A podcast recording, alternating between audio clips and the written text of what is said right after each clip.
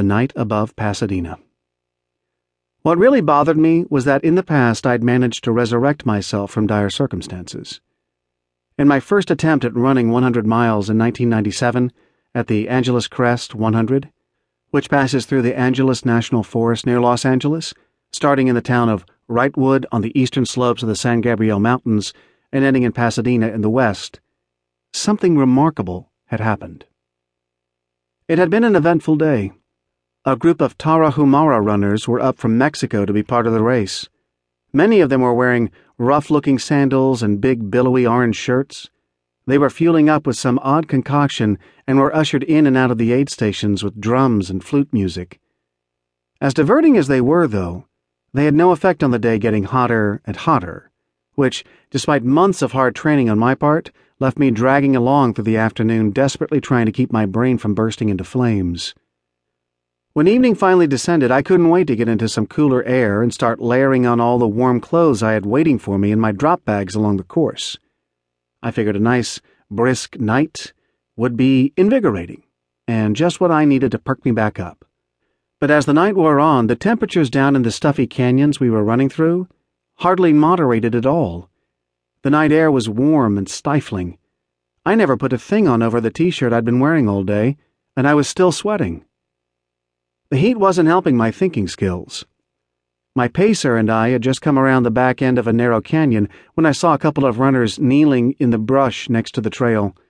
They were shining their lights down over the side of the canyon, and I heard one of them say to the other, You see it, don't you? Yeah, the other guy said. It's a cougar. You can see its eyes. The little scene was so surprising to me and passed by so quickly as we ran along that it was quite a while before I realized what had just happened. Wow, I finally said to my pacer.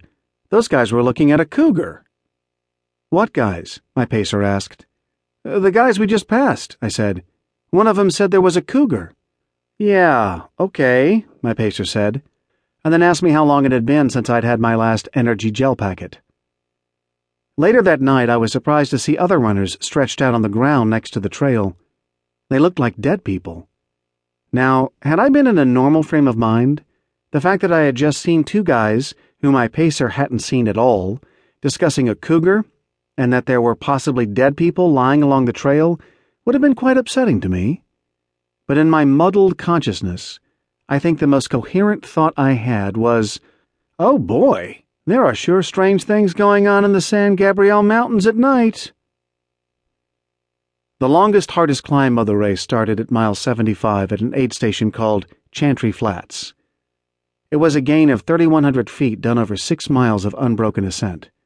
For me, this treasure came in the middle of the night, and it was crushing. I started the climb feeling like I was at the end of my rope, so by the time we were near the top, I was ready to, oh, I don't know, never run another step as long as I lived. The road we were on climbed up to a ridge. After having been in deep, uninhabited wilderness all day, and most of the night, we looked down off the ridge at the million dazzling lights of Pasadena spread out at our feet, stretching up and down the coast as far as the eye could see. As awe inspiring as this sight was, though, the impression faded quickly when I looked to my right and saw that the next section of trail we had to face was more uphill that climbed along the ridge toward the top of Mount Wilson. I had thought we were finished with the climb. Without thinking it over or even realizing what I was doing, I sat down and said to myself, I'm done. I didn't know how I was going to get off the mountain or what in the world was going to happen to me next, but I knew that I was all through with trying to run a hundred miles. I had gotten this far, but nothing in heaven or on earth was going to get me to go any farther. I had tried, but I had failed. Simple as that. Good idea, my pacer said, trying to convince me that I hadn't just thrown in the towel. Rest up for a while, then we'll get going. I'll time you. Five minutes. I had nothing to say to that. Let him time me all he wants, I thought. I'm staying here. I'm done. A few minutes passed, and then I started to hear voices. It was a group of runners coming up the same road I had just ascended a few minutes ago. There were six of them four women and two men.